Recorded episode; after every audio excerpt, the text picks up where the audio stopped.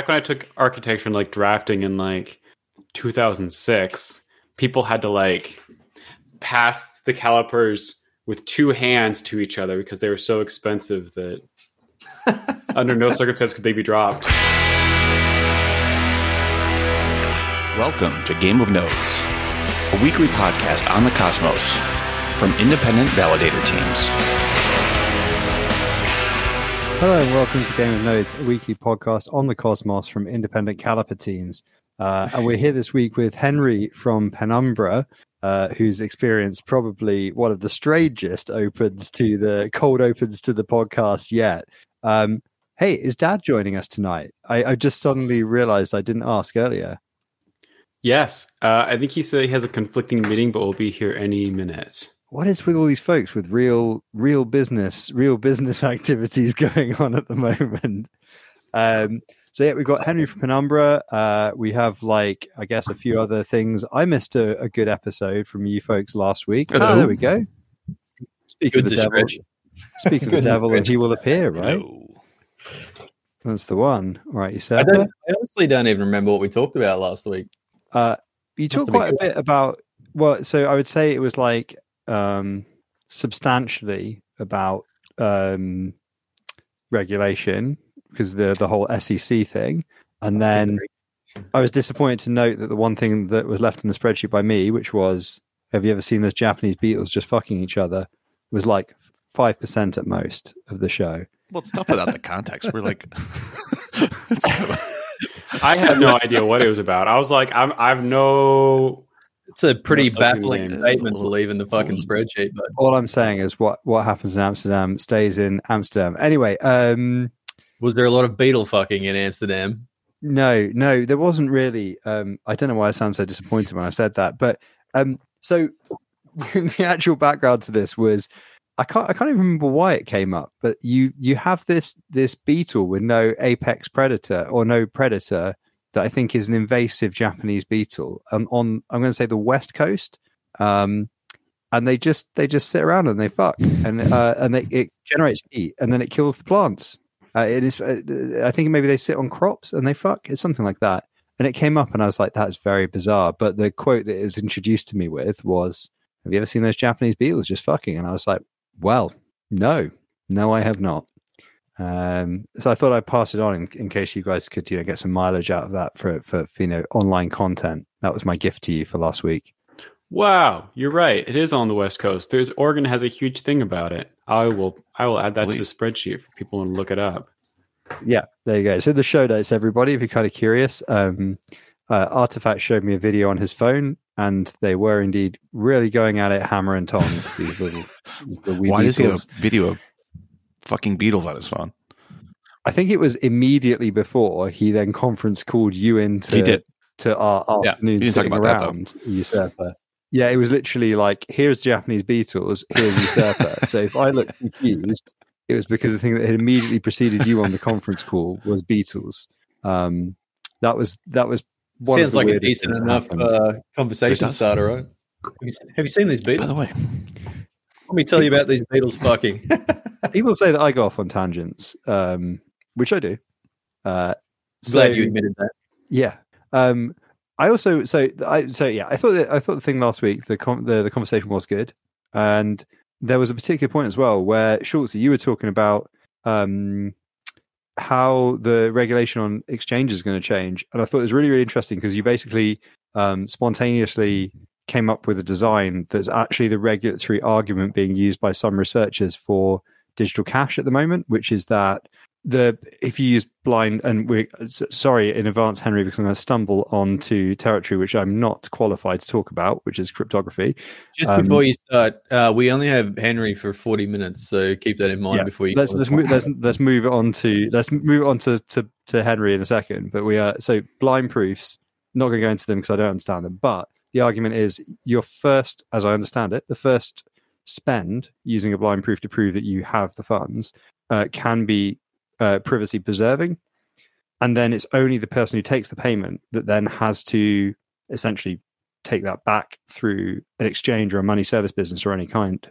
Um, so they are potentially subject to the regulatory question of where do these funds come from. So it's actually part of a, a design for digital cash is exactly what Schultze described, where the money services business, bank, whoever that is, exchange might have to be regulated because they're going to get money from all sorts of places, even if it is a CBDC or a digital cash um, solution that uses something like blind proofs. So I was like, there you go. Well, I think I deserve a point there. What's think- the point worth? It's internet points, nothing. Um, it's a one of one NFT, uh, no cash value. Um, but so yeah, um, we we have this week Henry from Penumbra, um, somebody who I, I, it took me I think I, we briefly met I think with with Jake and two X four in uh, Lisbon a couple of years ago. It took me a while to put two and two together that your GitHub handle was the GitHub handle being pulled in when I did Rust projects for certain libraries, and I was like, hold on a second.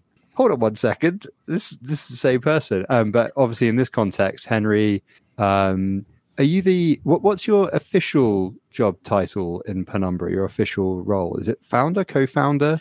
Yeah, um, founder is good.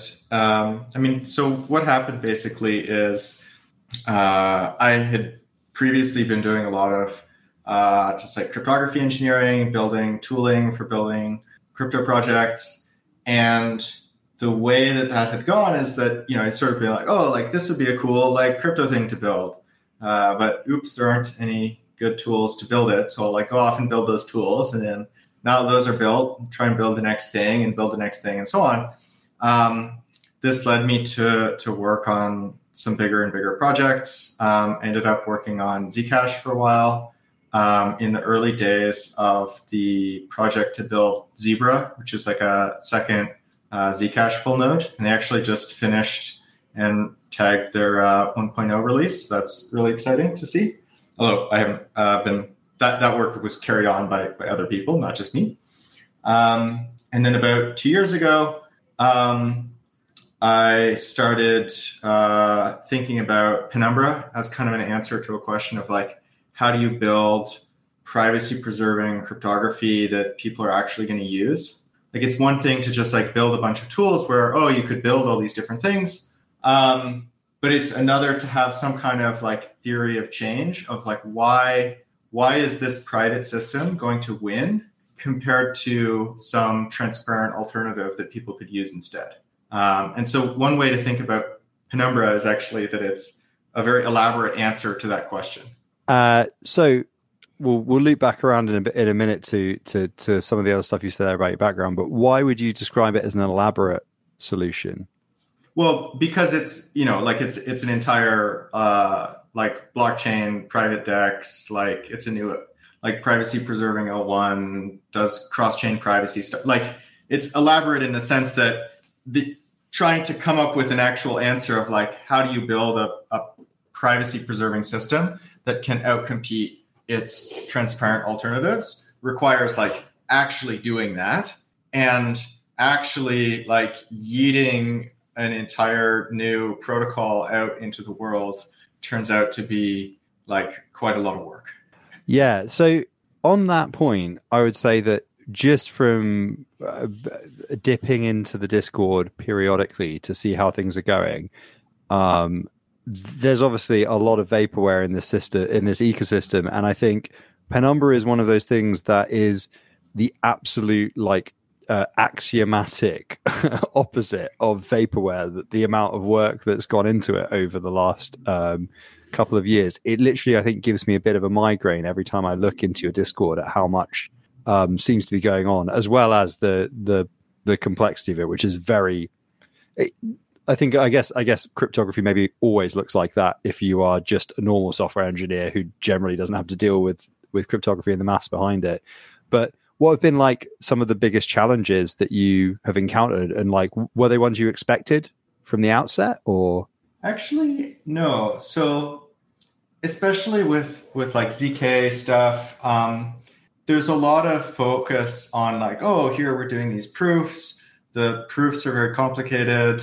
Here are all these different advances in proving technology. Here's like the latest proof system and so on and so on and so on. Um, and for us, we actually found that that wasn't sort of the most difficult or interesting part. And the reason is that, like, once you start trying to once you change your kind of frame or mindset from like what are interesting things that we could build with all of this like moon math to how, like what is a useful thing to do you have to have this kind of like full system perspective on what it is that you're building. And the way that you achieve privacy in a blockchain context is by taking all of the actual execution of everybody's uh, data, taking the user's data itself, moving it all like off chain onto the end user device, and having them send these proofs that, like, oh, I did my actions correctly, but I'm not going to have to reveal what that action was. And that means that you end up with this totally different state and execution model that is like kind of at odds with um, the way that a lot of existing systems are built. So, as an example, if you're trying to, you know, let's say you're trying to build some app chain, right? And your app chain is like mostly similar to other uh, chains, except that it has like some special thing. That's your application. That's what it does. Then there's a really great solution to that, which is you just use the Cosmos SDK, and it's like this like Rails for blockchains. It gives you your template thing, you know, and then you can add your own custom modules to do your custom thing. Um, and that works if you're doing something that is mostly similar to other systems. But if you want to build something that's like like a fundamentally different architecture, you actually have to go all the way down the stack um, and rebuild a lot of those pieces. And most of the work that we've done has actually been in like building the tools for us to build the chain that we're building. Um, we're kind of like evolving towards here's kind of a framework for how to do um, you know custom Tendermint chains in Rust. Uh, but that's been been something that's a kind of emergent from um, the the work that we've done overall. And sorry, the cat is is yelling, but um, no worries. Cats are also friends of the pod. Yeah. Well, we there's an automatic door, and it's voice activated. So the cat yells, and then That's the door cool. opens eventually. So I'll get up in a sec. Um, but yeah, it turns out that it's like ninety percent of the work is just like sending the data around and figuring out how to make that happen. It's actually kind of a kind of a rug. So uh, I mean, obviously, the obviously big fan of the fact you folks are Rust maxis and doing it in Rust. I guess the voice activated door didn't work, huh?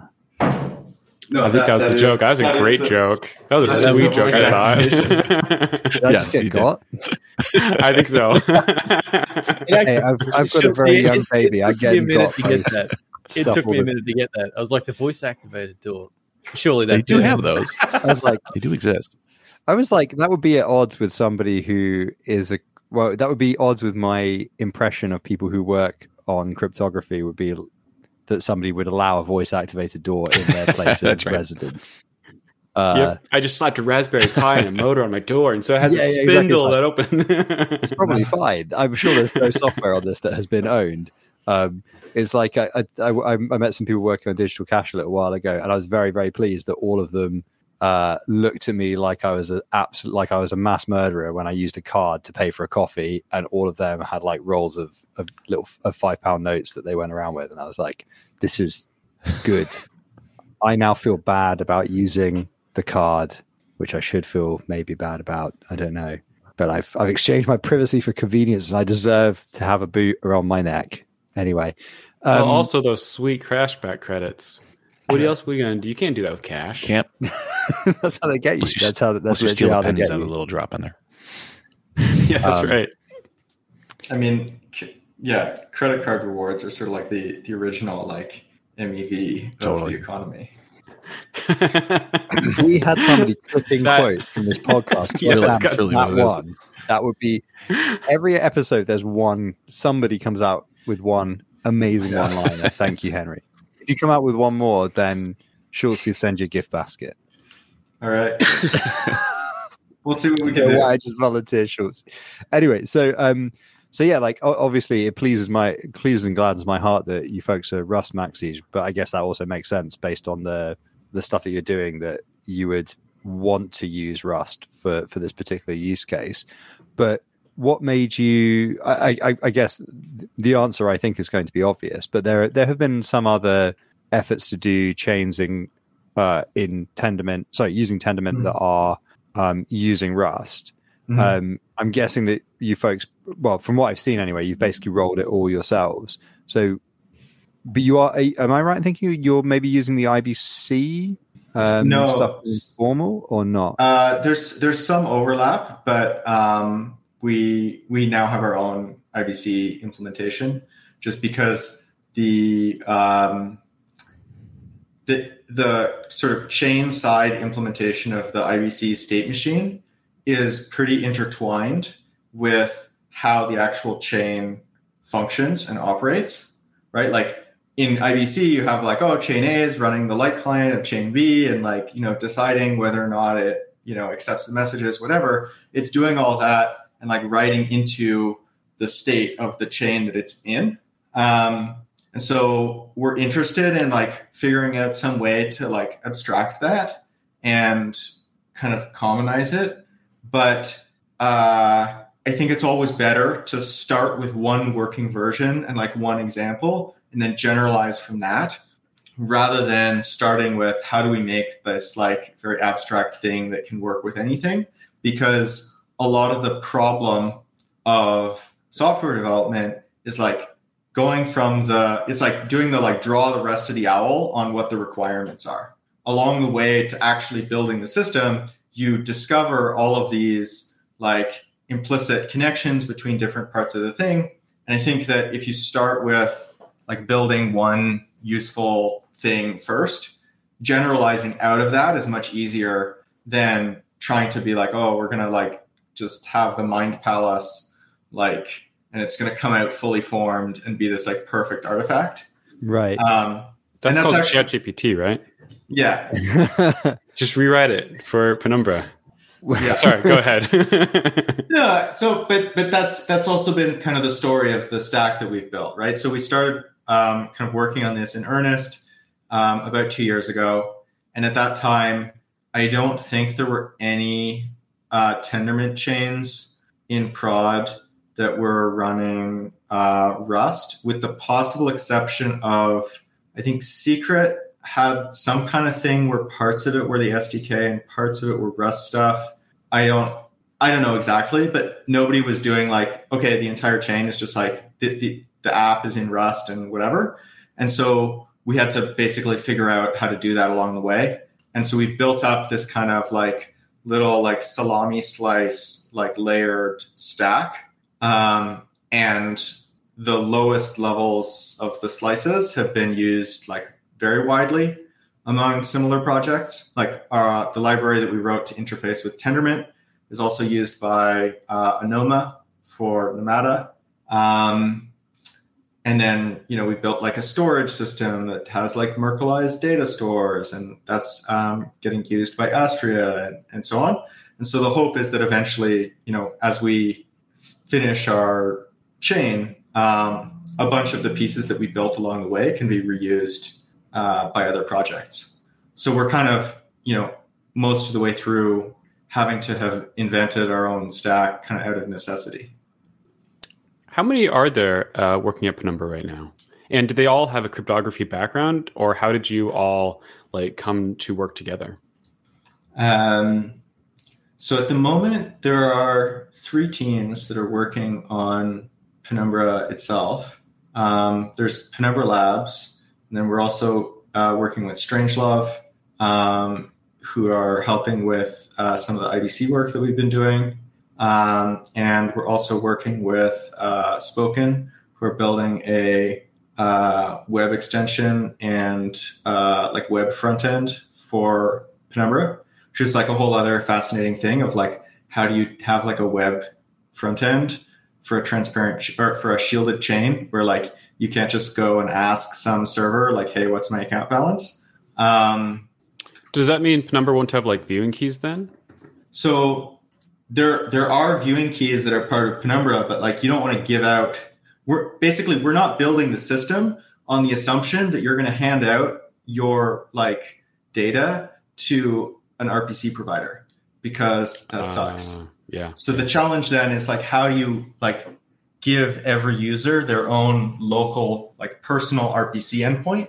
And how do you design, you know, that thing to do all of the scanning and synchronization locally? Um, Fascinating. Okay. Yeah. So we can get into that in a bit. It's it's pretty neat. Um, but yeah, so there's about the three teams working currently on it. Um, at Penumbra Labs, we have about nine people. Um, and I would say, I don't know, maybe like one third of the team had like previous cryptography experience. Um, people have a lot of different paths. Um, I think the difficulty of like, you know, getting into doing cryptography is, is kind of overstated. Um, like not that it's like nothing, but it's I, I'm a I'm a believer in like roll your own crypto, but like carefully. But then that is potentially with the luxury of hindsight and expertise.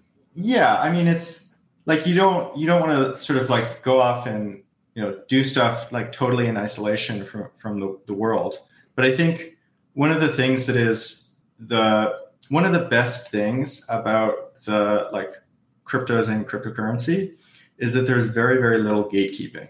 And you see the like ill effects of that too of like you know people doing wildly irresponsible things and then like losing a shit ton of money. Um, but i think like you know is that really like on the devs or is that on the people who are like aping into shitcoins? I don't know. But all of that aside the thing that is really really good and special and like we should defend at all costs is that because it is this like growing industry, um, you just can't survive if you do gatekeeping.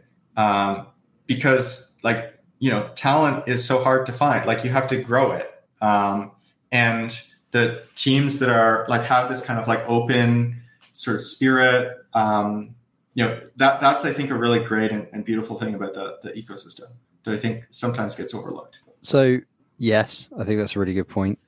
I agree that what you just said actually also in general, I think there's been a lot of negative, particularly in the cosmos. There's been a lot of negativity recently, and I think like it probably would do us well to consider some of those sorts of things a bit more in future in terms of like, I well, this is the, I mean, sorry, no reflection on you, Henry, but this is to be fair. If I wanted a load of hippie positivity, I could just like text Jake, and I'm sure he'd send it to me in spades because that is his his role in my life is to be the fucking hippie guy from California that's like everything's gonna be fine, man. You just need to put it in a DAO. But um, yeah, so like I, am also kind of interested, like you know, uh, just maybe f- for the viewers, you don't have to read your whole CV mm-hmm. as well, Henry. But like, um, like how did you originally sort of get involved in the space? Full stop. You know, was it was it that you had uh, an academic interest and an academic background in cryptography first, and then you're like, oh, that's an interesting use case for this like for applying this, or was it, uh, or am I caught before the horse? And it was yeah. The other, so, the way around? so originally, I did uh, I did math, um, and around the time of the Snowden revolutions, I kind of got into cryptography. Um, and for me personally, the original motivation was this: like you can have this very very interesting interplay between super high level um, abstract mathematics, number theory, you know, the geometry of elliptic curves, all this like very abstract stuff. And then when you do implementations of cryptography, you can have very, very low level, like the most low level kind of computer programming of like, you know, what type of hardware does this machine have? Like, what type of registers am I going to use? Um, how do I, you know, have the like dependency chains among the individual instructions that the whole thing can go very fast. And it's like this, like almost these like two totally different ways of thinking. And one of the really one of the most beautiful and interesting things about doing cryptography engineering is that you get to kind of like play both of these areas against each other. Um, so that's kind of my origin story into cryptography. Um, Before you go on, would you describe yeah. yourself as a detail person, like more of a detail person, yeah. or more of a big? Yeah, right. Okay, that but both. I, that that's but that's the thing that's that's really interesting about it is that you get to do kind of you get to like play like like sort of change languages as you go. Um, so so that was um, you know how I, how I got into doing cryptography engineering. Um, but also, cryptography as a, a, field is a kind of inherently political uh, thing. Um, cryptography, if you think of it as sort of the engineering of trust, accountability, uh, information, um, these are all things that have like very important um, social implications. And so it's sort of this this sort of trifecta of mathematics, computer science, politics um, that was very appealing to me. Um, you know, to that end, where what um, I guess I guess where do you, where do you live? Are you in the U.S.? Yeah. Okay. Do you have any sort of fear then of you know like being shut down, kind of like Tornado Cash, given that it's kind of like a to us, it's not very close. However, for the general populace, I think it's just kind of like a squint away from being the same thing. Developing a private private blockchain versus developing a mixer. Um, I mean, I think so. The United States is an interesting place, um, and when crypto people talk about the regulatory environment in the United States, I think they mostly focus on the like financial regulation right? And I think part of that is because a lot of the activity in the space is in shitcoins, which like you know maybe those could be regulated, and that would be fine. Um, but the United States also has very very strong protections around like freedom of expression, free speech. There's legal precedent about you know code is speech.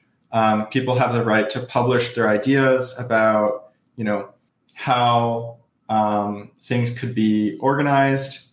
And so, and, and, and also, you know, with, with Tornado Cash as an example, right? Like uh, Alexei, who's arrested and just like held in prison without even any fucking charges, that like, you know, that's not really something that I think, uh, like America has problems, but, but not that specific problem.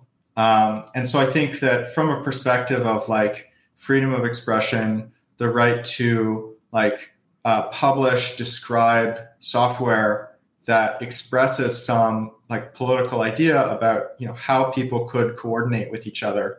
Um, there's not really a better place in the world uh, to do that. Um, you know, although you know there's there's other issues, um, and so so I don't have a, a, particular concern about about that. I think there's pretty strong precedents in the United States about um, you know, people have a right to develop encryption software, um, and that's that's basically what uh, we are all doing.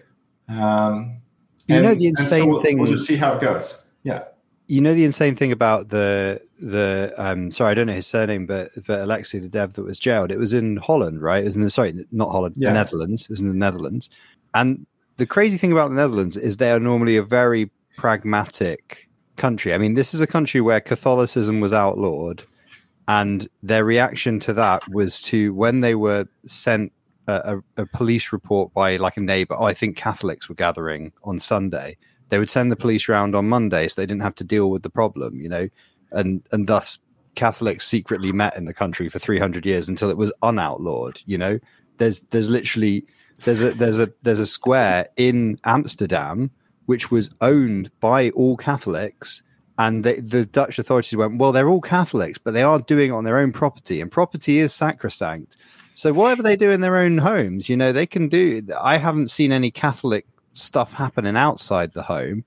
And either they had knocked two houses together, and they had a, a Catholic church in there for like two hundred. I forget, maybe not two hundred years, but a long period of time, and it's across the road from a Protestant church. So and, and how quiet could they have been? I mean, the Protestant church congregation would have noticed on Sunday that there were some hymns going on across the road. Do you know what I mean? Like, so it's surprising to me that the Dutch are pragmatic people, especially when there's money to be made. Um, which you know, we to some extent we are we are talking about the. Well, I guess the Dutch state isn't going to make any money, are they, from taxation? Which is, I guess, maybe where we come back into the pragmatism of the Dutch. Uh, I don't know, but it's it does strike me as as a bit strange of all places that in the ne- the Netherlands were the people that would hold somebody without trial for that period of time over something like this, where they are generally quite like individual rights. You know, maybe maybe not. Yeah, I don't know. I think well, they love illegal fudge anyway.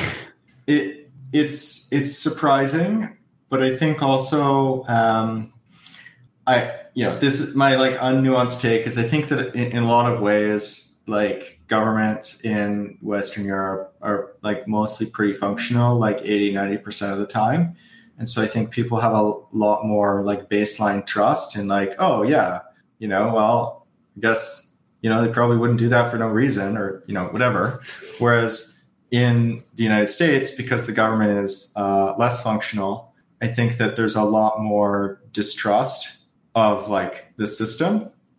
Um, and so people are kind of more uh, more hesitant to t- kind of like take claims at face value. Um, but right. but I don't I don't know if I have a really deep sort of take on it. Um, I appreciate so, the take regardless, and especially on the the encryption side of things. I thought that was a nuanced um, understanding, which I guess as a founder of a, an encryption protocol or encrypted protocol, you would have a nuanced take. There's also like, I mean, people will sometimes talk about like, oh, like, you know, you can just like hop around the world and pick your jurisdiction or whatever. But it's like, you know, at some point, like, you have to have a life and like live right. in a place and have a community. And, you know, this is where I am now. So here we are. Let's go. Um, but yeah. Henry, interesting. You're, you're talking before about the, just the amount of changes you've made um, just on the core mm-hmm. stack and you know some of the components within IBC. It's it's interesting to hear Strangelove being involved in that too. Um, like we're getting more involved in different chains that are rewriting pretty significant components of this.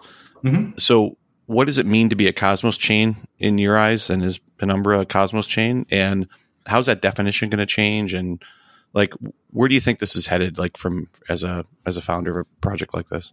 Um, I guess my take is like I would be a kind of like more of a not like a sort of stricter interpretation of like Cosmos. Like a Cosmos chain is any chain that uses the Cosmos SDK. Um, and by that definition, Penumbra actually isn't mm-hmm. a Cosmos chain. On the other hand, it is in the, the Cosmos ecosystem. Right. Um, and that was, you know, primarily motivated by uh, a like belief in the app chain thesis and b the existence of Tendermint and the existence of IBC. Um, I know there's like a lot of drama, discussion, dissension about like what is the future of Cosmos, what is the future of the hub, etc. I don't really have like a super strong opinion about it because of just like all of my time and attention goes into the project that I'm trying yeah. to build. Um, but I do think that um, at, at the level of like the core technology, like I'm I'm way more of like an IBC maxi than I am like a Cosmos SDK yeah. maxi like IBC just definitely will win. I, I think we've all said that on this. Um, like that, it seems like that is the that's the intellectual property that survives no matter what, right? Yeah. But you but you guys are rewriting part of that. But that's not that's not rewriting it, right? That's not that's not forking it. It's, it's enhancing it. It's not that we're even like it's probably useful to distinguish between like the protocol and the yeah. implementation. Yeah. Right. So at the protocol level, we're not changing right. anything but at the implementation okay. level, you know, we're going to have our own stack that sort of integrates that with um, what we're yeah, okay. doing. And we want to be able to have a kind of deeper integration with IBC because the eventual sort of long-term vision of Penumbra is being this kind of private cross-chain mm-hmm. layer. Um, we want to help bring IBC to more places, have like more client um, types, we have some interesting ideas about how you could enhance the security of IBC. Mm-hmm. Um, but all of those things, it's like, you know, I, I don't want Penumbra to sort of be like building an ecosystem. Like I want to be building in an ecosystem. Right. And I want to do that so that we can have our like differentiated thing of like, this is what we do. And for everything else, there's like, you know, other chains and they can have the things that they focus on and are good at. So in the context that um, Penumbra is sort of well via IBC could be a gateway to other places in the cosmos. If you're, I guess, if you're bridging in from another privacy preserving um, ledger, DLT, anything really, um, in another ecosystem, if you then built the sort of IBC enablers to connect with Penumbra, it would be quite a logical place to sort of enter the Cosmos ecosystem because then it uses privacy guarantees when they land in Penumbra. are going to be at least as good as wherever they came from, right? And then if they want if they want to go and just you know then go and just mash those th- mash those mash onto the hub and then lose that privacy guarantee, that's kind of on them, right? Yeah, I think a really interesting angle here is like privacy and fungibility, right? So fungibility is a pretty important property of digital assets that you know my bitcoins are worth the same as as your bitcoins because they're both bitcoins. But right we were talking about this the other week in context of you know the juno prop 16 whale. I was like my juno is more fungible than his juno right? Right. And and as soon as you have there's this kind of fundamental contradiction where if you have this transparent system where all of the activity is public, then you lose fungibility because someone can say, you know, at some point in, in the future, and you don't know what that's going to be, like, oh, these tokens are are different. They're not, you know, worth as much as these other ones. Um, and so, especially in, in the bridging context, I think it's a pretty interesting use case. Um, also for uh, liquid staking, right? If you want to have uh, sort of trades between different liquid staking tokens, um, you might end up having like many different denominations of similar or essentially similar assets, right? Like here's like atoms that are staked with this liquid staking provider or this one or that one or whatever. And one of the really cool things that we built into Penumbra in our DEX is this idea of uh, on chain routing. So when you submit a trade on Penumbra, rather than saying like, oh, I'm just going to trade X to Y and it'll look at that specific X to Y pair, you submit an intent of I'm putting in X and I want to get Y out, and the chain will figure out what route of different uh, trading pairs is the best one for it to take. And the key thing that that unlocks in this sort of like multi-chain world, in this like liquid staked world, where you potentially have many different distinct assets that are somehow related or have like known relationships, or maybe it's just differing over the bridge or the staking provider or whatever. Um, our routing engine can basically route across all of those. So as a user, I don't have to care like exactly which like subvariant of this token has the deepest liquidity. We don't have to have concentration into specific liquid staking providers or specific bridges or whatever, um, because we can just sort so of just just to clarify for just clarify for yeah. listeners what the example there would be. So, are you saying in the case that you had like one type of bridged USDC and another type of bridged USDC, you would be looking to route to the most sensible one for the user to execute without them having to specifically say, "Oh, I want whatever Axel yeah, so, USDC so, or whatever so, it might be. Yeah. So like here, here's a, an, an, example. Suppose that I have um, USDC that's bridged from Gravity Bridge, and I want to get ETH that's bridged from Axelar, right? Now I have, you know, really what I want to be doing is this like USDC to ETH trade, but I'm kind of like mixed in this like bridge choice, which I don't really care about that much. Um, and so if I was using a, another system where there's this kind of fragmented liquidity environment, all of these tokens are all like their own little universes, right? The pool between, you know, Axelar USDC and and Gravity Bridge ETH or or vice versa is going to be tiny because nobody's going to be market making that specific pair. But on Penumbra, I could submit that trade intent of I want to trade my like Axelar USDC for Gravity Bridge ETH, and the chain just figures out should I do you know a stable swap between the different USDC representations, and then go over you know whichever um, Axelar or Gravity has like the deepest liquidity on the USDC ETH pair. Then you know maybe I have to do another stable swap on the other end, um, and you don't have to have you can sort of let liquidity providers decide where are we going to be providing liquidity and you can cleanly kind of factor out the uh, volatile pairs where there's going to be price discovery happening from the stable pairs where like if i'm if i'm doing market making on uh, Axelar USDC versus Gravity Bridge USDC, like I should, I'm not really taking on any price risk other than the bridge risk, which like I can just, you know, unwind, rewind as much as I like. So I can manage that. And so the cost of doing those stable swaps should be very cheap if you can have liquidity providers compete on price. So how do you like perhaps I've not fully un- understood it, but then if I've understood the problem correctly, how are you able to know that uh, denoms that have, let's say, a different representation or um, a bridge in a different way, but are fundamentally equivalent? How how are you folks actually working out what those things should be in that gr- graph where you're going, trying to work yeah. out, you know, essentially like so so we don't actually have to have the, the chain uh, figure that out. We just determine that based on um, some basic heuristics and like the amount of liquidity. So it's ultimately like a market allocated thing. If people are going to provide uh, liquidity on you know different stable swap pairs, um, you know they can do so or not. Um, and the chain, like when it's uh, executing a, a trade, is just going to um, do a graph traversal yeah. and figure out, you know, which path is the best. But that path search doesn't have to know anything specific about any of the assets. It's just like, you know, where is the liquidity? Okay, so so the the graph traversal does happen on chain then. Yeah. When the trade is submitted. Yeah. Okay. That's so interesting. We, we spent some time making that fast.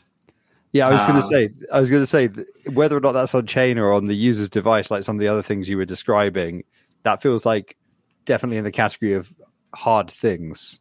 Yeah. So, like I mentioned at the beginning, you know, we sort of built up our stack incrementally. One of the things that we actually built along the way is our state and storage system. And uh, the way that we do it in Penumbra is we mo- we model every uh, sort of part of the chain state as having these sort of independent copy on write forks. So anytime everything is snapshots, everything is like a write to only my local changes on top of my snapshot, and those may eventually get committed back or or not. And what that lets us do is actually have a, a paradigm where every single execution of any kind is a simulation. And some of those simulations we later commit to the chain state, but we always have the choice whether to commit or discard. And so when we're doing this like graph traversal, um, we can actually just like do this like parallel uh, search of like simulating every possible route that we want to explore uh, in these like different forked universes, and then like right, pick okay. which one we want and say like, okay, that was the best execution. Now let's do it. This uh, reminds me of work, working with RDF data back in the day, where you quite often have like a large, let's say, government data set, and you might want to overlay some new data from, let's say, a new financial year or whatever. And so you end up having to, you, you can't really add just one node to a massive data set of triples. You have to instead add overlay a new subgraph, then examine yeah. what the new universe looks like, and then say, do I want to combine these two and then commit my u- new universe? And yeah. it gets quite quickly mind-boggling. I I remember, uh, so I can't even it, imagine it's how exactly like that. It must get for, um, you, for your use case. But luckily, we can kind of encapsulate all of that machinery, and so we just have this sort of, you know, here's a state instance, and you know, you read to it and write to it, and you know, this is why we use Rust. It's that we can build all these nice abstractions um, and it has a lot of cool performance benefits too, right? Like because we're always writing into a cache, we're just doing like in memory writes. And as we're, if we're ever like reading data that we've recently written, um, we don't have to go all the way down into the uh, like underlying disk storage to go get that data. Um, you sort of have this like built-in locality. Oh, so it's a little bit like the Nomic like the way Nomic did their Merk, um, like the tree thing, where it's all like, it's all basically a memory, and then it gets flushed to whatever yeah. the underlying data layer was, like rocks or whatever it yeah. was. They so we we only do one one commit per block. It's beautiful. That is pretty cool, actually. Yeah, yeah, fair enough. Um, I appreciate. I appreciate you said you, you had you had to go. Do you have Yeah, any time I- to talk, to talk about the, the the stuff on client devices because that sounds yeah, really sure. Um, I do have to run. I have a, an appointment in eight minutes, but I can just use up the time by running to it. Um, so the the cool thing about the client devices, right, is this problem of on a, when you introduce privacy into blockchains, you quickly realize that the sort of existence of this big database in the sky with everybody's state in it is actually this load that's the problem that you're trying to solve but it's also this load bearing component of pretty much every single workflow. And when you bring in privacy who gets access to what information? That adds this entirely new design access right? And in terms of the data access that means that now my wallet has to know about you know what is my account state it can't just go and ask some server because the point is that I want to keep my data to myself and have control over it. Um, so we've we actually that was the first thing that we started with. It wasn't like oh what you know how are we going to implement all of our proofs right from the get go. It's how do we solve the personal data problem. Um, and what we ended up building is this thing called a view server, uh, personal view server that is basically like a personal RPC endpoint. So you can think of this as being kind of like a like a micro node that synchronizes with the chain state, but instead of synchronizing every single block and every single transaction and doing all of the chain state, it only uh, it, it scans and filters for only the parts of the data that are relevant to your specific user and your account and saves and indexes all of that data locally. It's built to be this like lightweight embeddable component. Um, when you run our command line tool, it actually like starts this node internally and does like in-memory requests to it.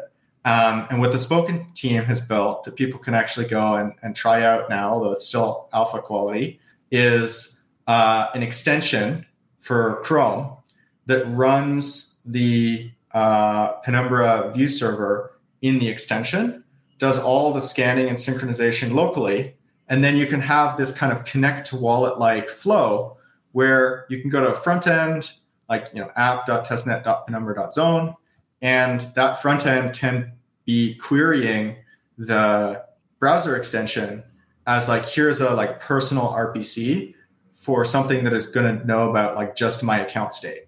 That's pretty cool. That's really cool. That's pretty cool.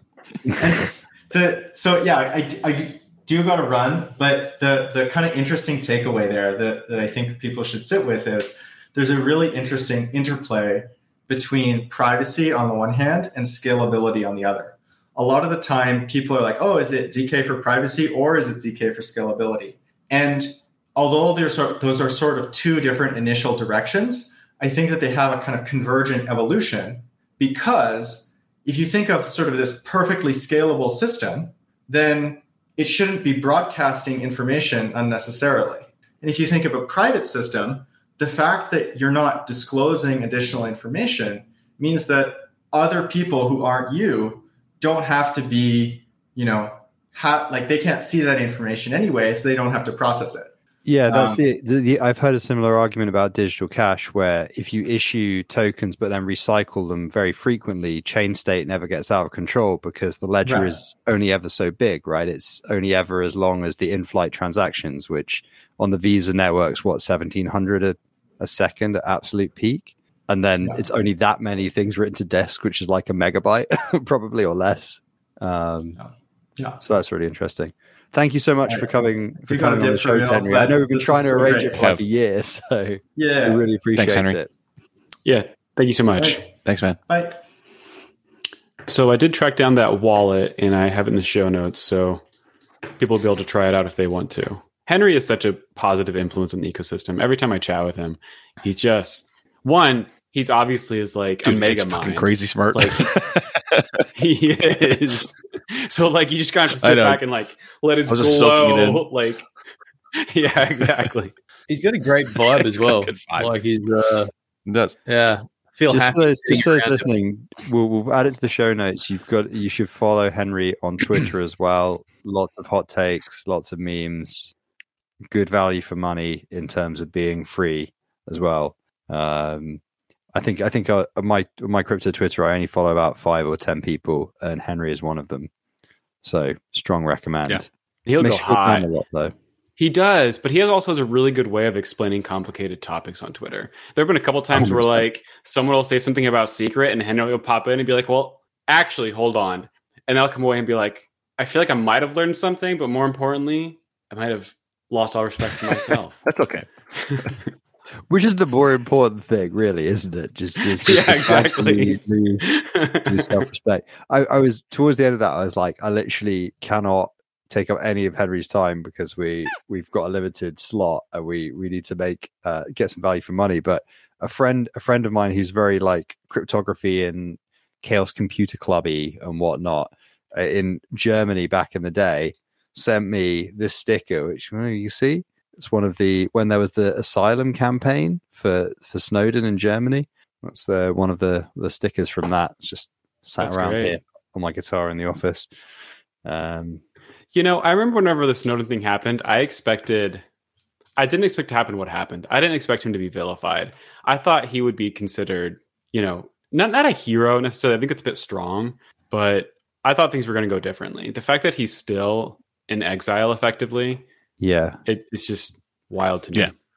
it is genuinely baffling, isn't it? It. I I mean, I would, I would say hero, and and I'm not even in the states. Like we're just in a Five Eyes country that are affected by your domestic anti-terrorism policies, and yeah, I mean, it- I, I, I think that there's like a, you, I think if you see like any any generational shift in like resistance to mass surveillance or greater awareness of mass surveillance or anything like that, I think it does genuinely start with Snowden. Like it's really hard to overstate. Just and, and yet still and like it has kind of been expunged from the historical record a little bit. Like Well, Just- Big Brother used to be a joke, right? You'd be like, you'd be talking about something, you'd be like, oh, Big Brother's probably listening. And now you can be like, well, Big Brother is quite literally listening. We know for a fact that he's listening right now. we are So- certain that the government, not just Jeff Bezos via Alexa, but also the government via emails. I mean, but, but that's the that's the flip side, isn't it? You can't expect Snowden to be a universal hero in a world where people bring Alexa into their own home. This podcast is probably the most secure communication channel we can come up with. Actually, Nobody- nobody's fucking listening to this. it's I mean, well, the, like, the thing eh. is, usurper, like the correct size for for for resi- for dissemination of, of information, but also resistance to infiltration for a terrorist cell is about three. so you know, by having any listeners, we are already exposing ourselves to severe operational risk. Uh, What's say. sad is the government would they would they're killing themselves not being able to listen in on our our private signal chat, but they would never watch this fucking podcast. it's basically the same thing. It's- this is yeah, a hell of a tangent, but please. this is a- this is getting true. nuts. Yeah, seriously. Yeah, well, to the show. even this seems a little bit off kilter. So Reddit um, recently like changed their API Oh, the- policy, right? Where they're charging The Apollo, significantly the Apollo right? blow up. Yeah. exactly. And what I think is really, really interesting about this is so many of these uh, subreddits have gone dark. They've gone private. So now it used to be that you'd Google something, and some of the most helpful links would be from from Reddit. You're like, oh, I need to solve this programming problem, and then inevitably Reddit, like on Programmer Humor or some or something, will like have a pithy answer for what it is, and that answer is actually true. Well, with all these subreddits that are now blacked out, you can no longer find the answers on Google because you can't actually access the subreddits that have Right. the answer. And the the problem there I think is really interesting because so many communities are like going to Discord now. Like almost all of the the networks that we're on, Really? like their primary means of communication is, is Discord or, or Telegram. But those you can't index, right? Those are private. And so all this information that is being shared in Discord can't be indexed. You can't Google it. You can't look up, oh, what's the answer to this when it's stated in Discord.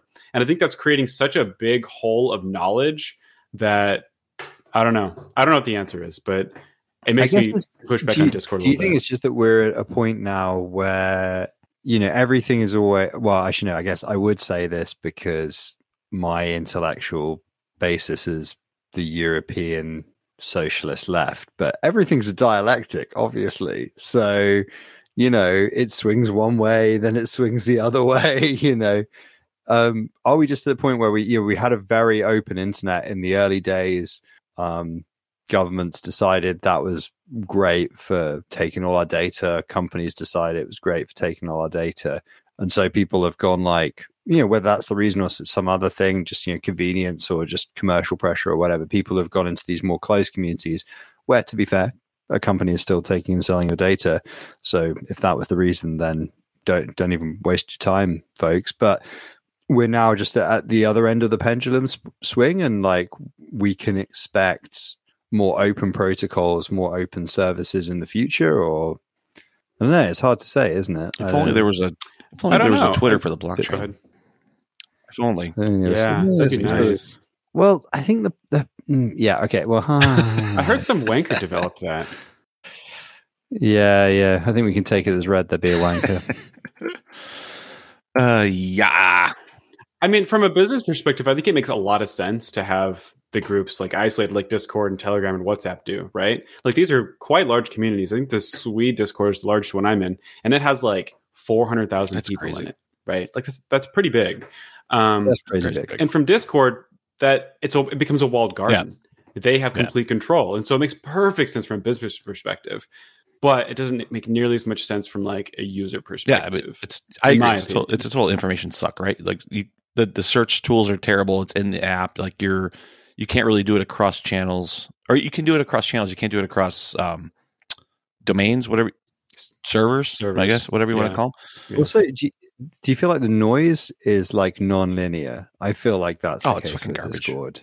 It's like it's exponential like noise, yeah. like absolutely getting out of control. Oh, I just noticed. Uh, fr- friend of the podcast recently elevated to part-time presenter of the podcast, Ben Davis, has missed the guest, missed yep. our guest. Good timing. yeah, great timing. Um, spectacular timing. But um, I mean, from the um, open web perspective, yes, anything like that should be number one. I don't know if Reddit's the right place for that type of structure, but, but whatever. But I mean, I agree that it's a it's a it's a huge issue when you can't search that or when those results get pulled out because the pages are down or whatever else. It's a hassle, and I guess I guess the well, that's the whole point of the of the of the of the whole um, lockout, uh, whatever you want to call it. Yeah, right. Whatever. And not, honestly, yeah. not to talk about that, but I, have been following that guy, and and um, like Reddit did not do a great job in terms of how to communicate this in the timelines associate. That guy who runs Apollo, also not the best business negotiator in the world. Like, like that was like I'm folding my hands and I'm walking away and blah blah blah. I'm going to make a big deal out of it, and and like it's like you, you got put 10 years into this stuff. You got to think a little bit longer term than that. But, uh, but yeah, it, it just seems like that's just a shit show all around. And, and I don't, I don't blame, uh, I don't blame Reddit for charging for API feeds. I think totally reasonable, right? Like they should. No, no different than Twitter should have, but what, ten years ago. Like, if you want to do a third party and you want to be able to do that, then offer something that has a value and be able to come up with a reasonable price for that. The hell. Yeah, I mean, I think that I mean, the crux of the issue isn't that they are charging for API; it's how much they're charging, right? Like the conservative estimate for how much they're charging is twenty times more than how much Reddit actually makes per user. Yeah. I think that's where yeah. like, the core issue yeah. really came in. Um, to kind of wrap up my thoughts on the subject, a lot of people have been talking about federated instances um, of replacing Reddit, which is Lemmy, I guess. I haven't actually used it. Um, or not Blue Sky, Mastodon yeah. for Twitter. Mastodon. And mm-hmm I I I don't know. I tend to disagree. I have always had a lot of difficulties searching those, so I don't think it really solves the issue of searchability and user friendliness. I think those like while federated is, is a really cool concept, I appreciate it. Um, it one the user experience sucks. Two, you can't search as well. You, I don't know if they can be no, indexed or can, there's some index search issue with them, it. Right? It's it like that. That actually the Mastodon stuff is pretty cool. Like it's kind of like the IBC of Twitter, right? Like like the way that you can you can be able to move your profile across different servers and like how that search tool works and like I don't know how well it scales. I think it's gonna it's gonna find out here pretty soon. Um, well, it can it can search, but can Google index? Oh, I don't know. Because I've never been able know. to actually like f- find federated Mastodon right. servers that I can actually like try and yeah. information from. No, that's a, like good, that's a good question. Well, with Google, Google, indexing, it might be a bug, not a feature. I think you can. Well, true. Well, yeah, exactly. I, I, mean, I don't know if I found really good. I mean, being able to search for somebody's Twitter handle is one thing, but finding value on Twitter is a little bit difficult. But, But um, Yeah. yeah, Yeah. yeah. But that was a good conversation. So I think I think that's also like uh, maybe a function of the. f- So uh, I spent a bunch of time in my life working on the federated web in the context of RDF, and the thing that that What's The- RDF? Sorry, what's RDF? RDF is linked data, so machine readable data. It's what Tim Berners Lee did Hmm. after the World Wide Web. Basically, Got it. is Got it. Got it. Got it. is okay. What if every database exposes an API endpoint that every other database can speak over a protocol, um, and then you can f- make federated queries across all graph databases in the meta network of graph databases. Um, it's a grand vision, didn't end up happening, um, and I. I t- always tended to think that the reason for that might be because the focus was on the data store rather than the protocol itself. And you know, obviously also it was all XML, and so that changed, and then JSON LD, and then technology moved on, right? And also the thing is like cui bono, man, like academics fucking bono. If you can just query all data everywhere with machines, um, governments bono, um, people who want to do helpful public goods things bono. Nobody's making a whole load of cash. Like the people who care about that kind of shit are like NASA for weather data and combining large graph data sets, you know? Um, so yeah, I, I, I, I kind of think that like maybe some of the federated like social stuff suffers from the same problem where, at least from my understanding of a lot of it, it's not maybe thinking about it from protocol up, which is like maybe a little bit of the benefit of if you start working in smart contracts and ledgers, is that you almost have to start with the protocol, sort of, and then sort of def- define up from there because probably your blockchain is a bit of an abstraction to you uh, unless you're the big brains at Penumbra, in which case you're re- you're building your blockchain abstraction as well as you go. Um, so I don't know. It's hard to say because, like, obviously, like you know, like Henry was saying, you can't also build a protocol as a plat- platonic ideal either. Um, so maybe it's just one of those hard engineering problems where you can have, you know, like distributed systems, you can have fast, reliable, whatever. You can't have all three. I can't even remember what the the three are. You know, the the ones that It's fast, reliable, and cost, right? Mm, uh, no, the the three. Uh, no, no. It's, well, time Um, time and cost so is that- definitely one quality. Time, quality, cost. I guess reliability is quality. No, I'm thinking of I'm thinking of like with with specifically with distributed systems. It's like about replicating and stuff. You know, you can have like you can have like essentially finality. You can have um it's like was it finality, liveness, and integrity are the three? Something like that. Oh, okay. So we're talking about like database and stuff with like Yeah, we're talking about sharding and stuff. And I Yeah, thought it okay. was- distributed systems. Got it, got it it, was got it. um, uh, sex, drugs, and rock and roll. Not on this podcast, my guy. Not on this one. Noel's been muted for an hour and six minutes. Rest He assured, I am still here.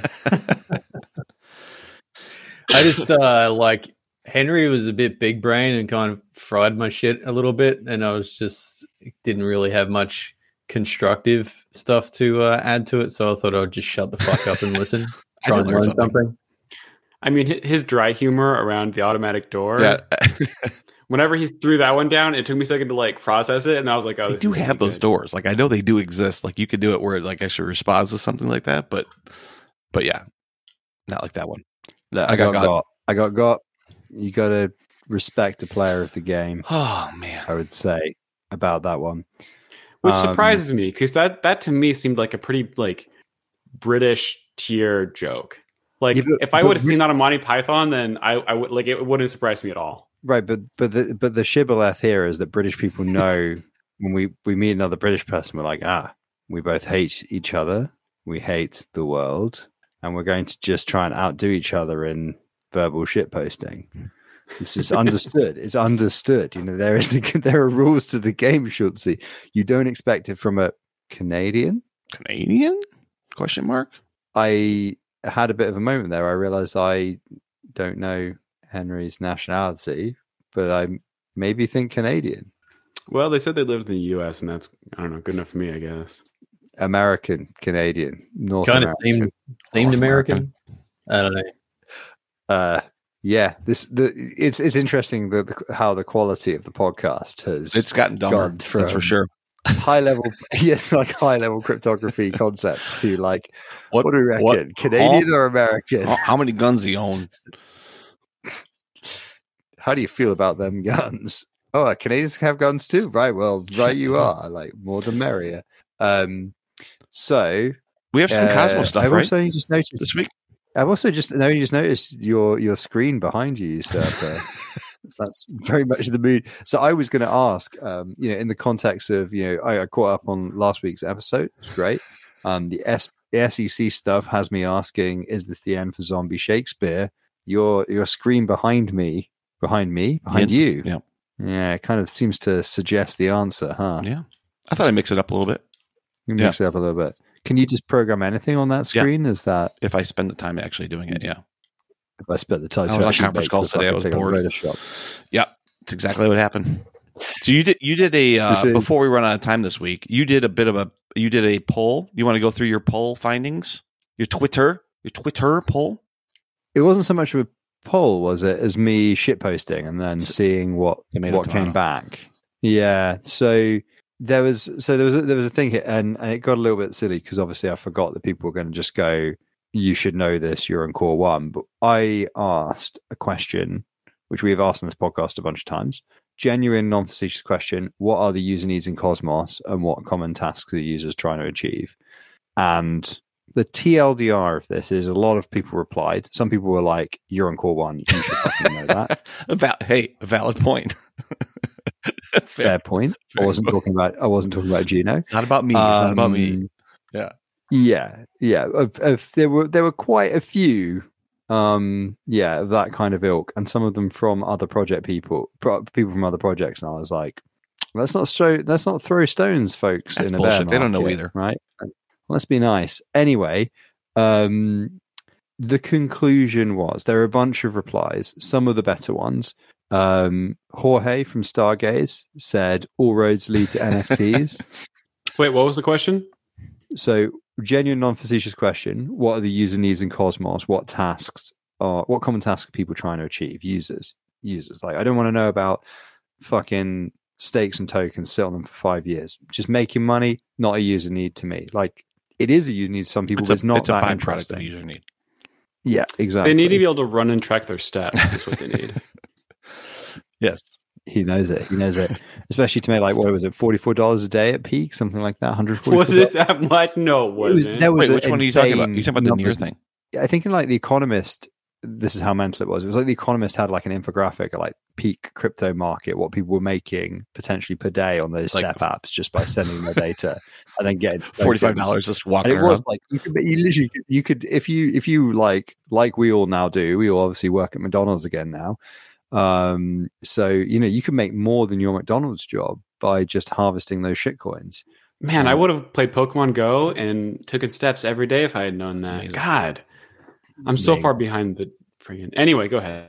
Um, so uh, yeah, so tw- so there's some good, uh, like I said, there was good some response to that. Obviously, uh, Jorge's one of my favorites. All roads lead, lead to NFTs, which genuinely I think actually their users are certainly asking to fucking mint NFTs and then do lots of tasks with NFTs. and the So, definition of NFT will change. I, like that's that la- that answer has layers. yeah, I mean, there's a lot there. Jorge is pretty smart. We're big Mhm. fans of Jorge. Um, so Simon Warta from Confio, Cosmwasm, another friend of the show, asked asked uh, also Big Brain um, asked, "Do you have users? You have users?" Um, which I, I think actually also neatly sums up uh, the problem for a lot of the Cosmos. Um, Instant Jesus on Twitter said, Good name. easy find out what blockchains are actually for First step one, find out what step, one. find out what they're for step two question mark step three, Step three, profit. profit. love love that answer um so, so um yeah brain tricks said um we unironically aren't there yet we're very behind in apps let alone things to do that aren't financially driven i think we would Yep. all agree with that um these are the highlights of the of the comments Were the other ones just tell Yelling at you, Um, basically. Derogatory yeah and then at one. uh, so and then Zeke, Zeke, another friend of the podcast, and uh, Dowd Super Dev, um, basically said, "Make friends, shit post, buy bad kids," which I think are actually three completely valid uh, um, use cases for the Cosmos. So um, there was a bunch of also discussion around on-chain entities and stuff, which a lot of it was quite like aspirational for the future would be my way of putting it. But I will allow for start an on-chain entity because it is a fully novel use case, and obviously we're big fans of DAO on the show. So um, the conclusion of me posting that question and then harvesting the responses for engagement for three days um, and getting 10,000 or so impressions as well um, in the process was buy and trade bad kids, make money because it is Mhm. one, even if I don't, I'm not so bothered. And then number three, start an on chain entity. Those were the three actual use cases. And maybe, maybe the real DAOs were the friends we've made along the way, to paraphrase what Zeke definitely was not saying. Um, So, uh, so yeah. so on chain entity, which I that's a good use case. Like that's a real use case, which is going to take some time, It's real right? Like we're not. It's not a 2023 type of thing. I don't think. Okay. for sure. I'd be surprised if it Yeah. was. Uh, the rest of these are all a bit either facetious or whatever. So, did you get any real answers? Anything else come up? well, so okay, so so the right, so uh, with apologies in advance to anybody that's listening right now, because I'm gonna have to, I'm gonna show something on the stream. Um, we'll put it in the show notes. Um, what's going on here? But what the the purpose of this Yeah. entire thing was at the moment. Um, I'm working with a bunch of product people in my day job, and I'm reminded of product maturity mapping, right? Where you do something like this, um, uh, where you have um, uh, you you have a value chain and you show Uh-huh. where uh, how mature a product is, right? Where if you can create a product that's over on the left there in the Genesis area, where you have to do actual R and D to work out whether this thing even has a market, and then take it to maturity, like Mhm. commodity. You make a that's how you make a billion dollars, right? That's that. This is literally the product development matrix for how you make a billion dollars. Like um, it was originally the the person who who did Wardley mapping, Simon Wardley, was my understanding is the commercial guy who was tasked with taking Ubuntu from a tiny percentage of the server market to being the definition of a commodity where you say, I want web server, don't care about what web server is, give me server, and they give you an Ubuntu server right. by you- default. Which is when you ask for a now. server, that it is an Ubuntu server, or you, or basically Ubuntu turns Yeah. into that definition. Yeah. So he he has a little bit uh, uh, he, he, his presentation style is a bit annoying but i feel like he might a little bit have credibility within that. Um the other definition of a utility of course is literally you know you know buying your electricity. You you if you're making a build or buy decision as a business you're not going to be like we're going to build our own energy grid lads. You're going to buy energy. You're going to buy your internet um your natural gas depending on which country you're in. Anyway so and this then was me throwing uh, two use cases that came out of this actual discussion on a Wardley map, right? And it's a bit shit map because I did it in about 10 minutes before the show tonight. Uh, and you can't really read it. So sorry about that. But the left one is create DAO. Um, the right one is send user tokens with some financial value. And so you can see like the things here that are super mature, right? RPCs are pretty mature. They're very fungible. Validators, in theory, are quite fungible. Um, there's a stable coin down there, the Cosmos SDK. So these are all the things that the further you go down, the more hidden they are from a user, right? But what's super interesting is that if you want to send somebody anything with value, eventually, I figure you get to taxes at the bottom there. Um, but a lot of the stuff around um, the DAO stuff, it stays over here in this really custom interesting product area where it's valuable, it's new, its value isn't defined yet, and it's just waiting to be commoditized. So it makes me think a lot of that, you know, financial type stuff. Again, we kind of go on about users needs about real products. A lot of the financial stuff is still like uh, it's very hard to define without it touching the real world. Whereas that, that DAO stuff is just there. It's in a new product area. It's waiting to be commodified. Um, so anyway, that was me during my conference calls today, doing work that I shouldn't have been doing. Um, was doing a Wardley map about DAOs. So I hope people on the stream enjoyed that slightly insane diversion. I'm so happy that after 66 episodes, we finally got into PowerPoints on stream. This is we've got a full boomer here. Here is here is here is my business development thesis Hold on. for Cosmos. Hold on, But kids. this is the thing, right? we got a Okay, PowerPoint okay, presentation right. for I you have coming. been accused. I have been accused on many occasions of not having a strategy or a plan in terms of the projects that I interface with. I literally just presented a PowerPoint on on show on the show. So when I unironically say that yes, I don't do Twitter Spaces, but you can join Game of Nodes twenty one hundred every That's right. Wednesday, and you could have a PowerPoint about my thesis on That's Juno. right. Rama says thanks for the TED talk. Thank you, Rama. You are an inspiration, as always, to my aspirations to become more corporate. not only do taxes get mentioned, taxes got mentioned on a PowerPoint. Fucking amazing. This podcast is awesome. As a value enabler as well. It's like all the good. Not only do we piss people off with the PowerPoint, but we Taxes also, was in a box with an arrow going to it. It's fucking awesome. This is And it was the end That's of right. the boxes. Like everything, Everything- leads to taxes. Eventually- which eventually all this shit you do ends up in taxes in a box. It's amazing.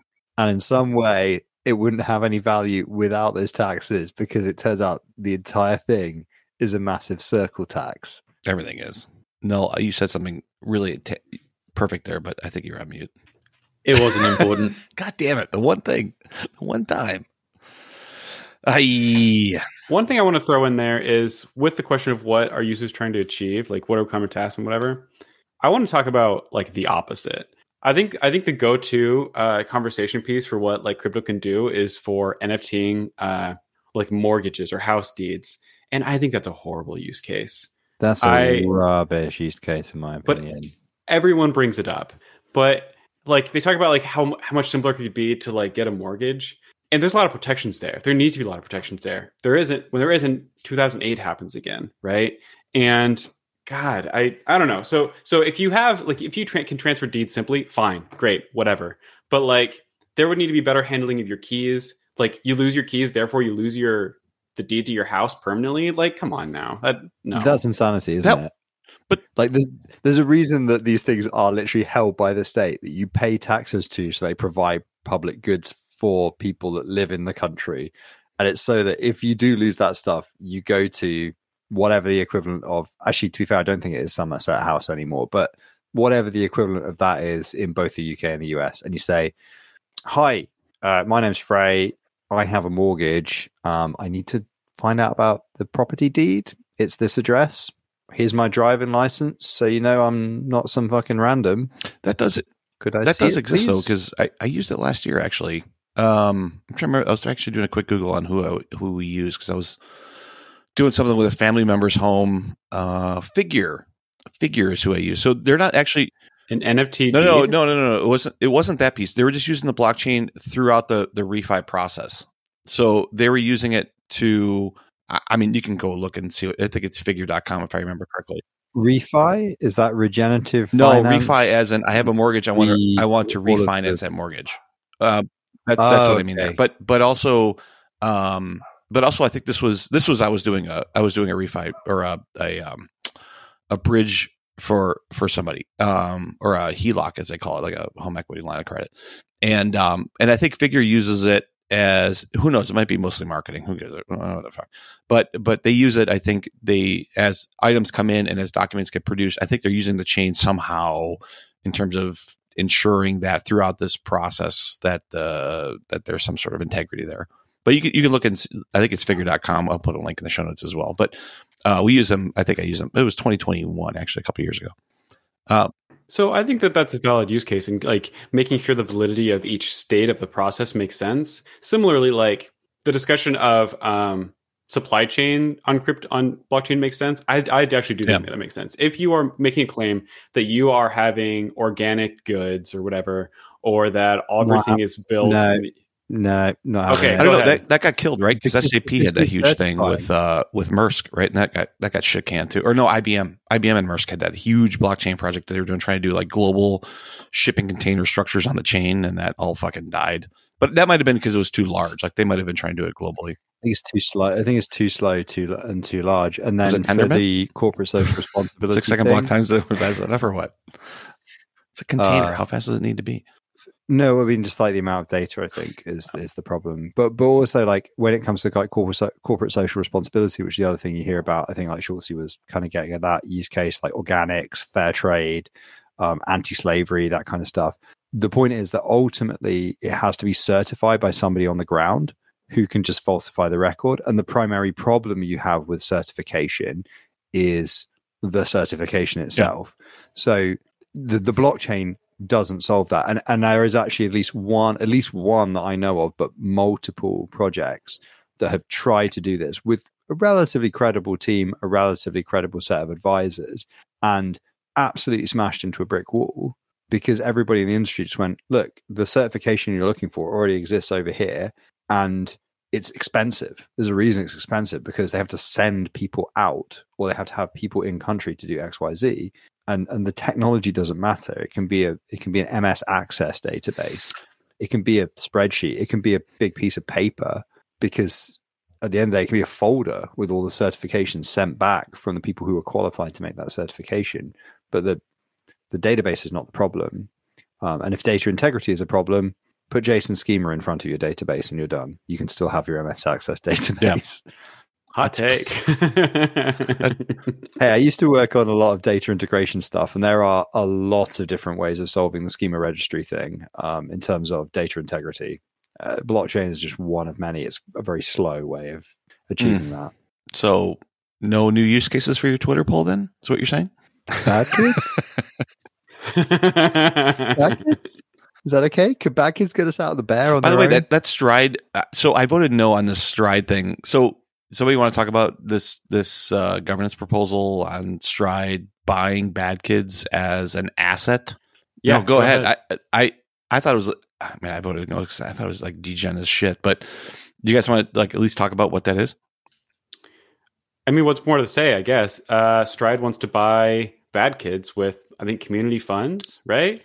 Um, but I haven't looked too much into the prop to be honest. I read it and was just like, Jesus God. so ultimately, they want to take user dollars that are that are real dollars flowing in and buy uh, NFTs, right? And be able to hold those NFTs as an asset that could grow over a period of time. Is this a separate pool, or this gets folded into an existing pool of some sort? I'm not sure. That's why I need yeah. to look more into it. Like if they if their goal here is to take Stride from the community pool, buy bad kids and put bad kids in the community pool so the community can then like do something with it if it went up in value or whatever, fine. I don't really care too much about um about diversification. Or rather, it, I care deeply yeah. about diversification. I don't want to make a big point out of it. Um you can make an argument either which way. And Bad Kids are the de facto blue chip NFT of the Cosmos, and so and, and by extension, you would be giving credence to the Cosmos NFT which fine, fine, I'm fine with it. It is what they're doing, right? I mean, it, you're. What, I, am not saying I'm not talking bad on Bad Kids. We hold, I hold a shitload, right? But you're you're basically saying that it's an asset that has the ability to grow over time, and so if that asset's going to grow, I'm treating it as a security. Hello, and I'm treating this NFT as something that has value that I'm expecting I'm going to buy and it's going to increase in value based on the work of others, in essence. So I thought it was a bit too degen. I thought it was a bit too early in this in this life cycle to me, but I don't know. I voted no. Everybody shit on me for it. They could vote their own shares. The fucking validator thing. You shouldn't be voting anyway. Yeah, I, I agree. I still like the idea of uh, of Aptos's method of doing it, where voter and validator are separate in theory. Like oh, you can't have them the same, whether they. Could, yeah, yeah. I think that's great. I, I wish. Yeah. I don't feel qualified to vote seriously on all these right. Like things. this situation, like it's just like like that's the whole thing is like like people look to validators for like incredible guidance around these types of I, I, issues, and I agree that you're more involved, so therefore you have more opinion around it. But that doesn't make them a doesn't make them an authoritative source on what the right thing is to do, right?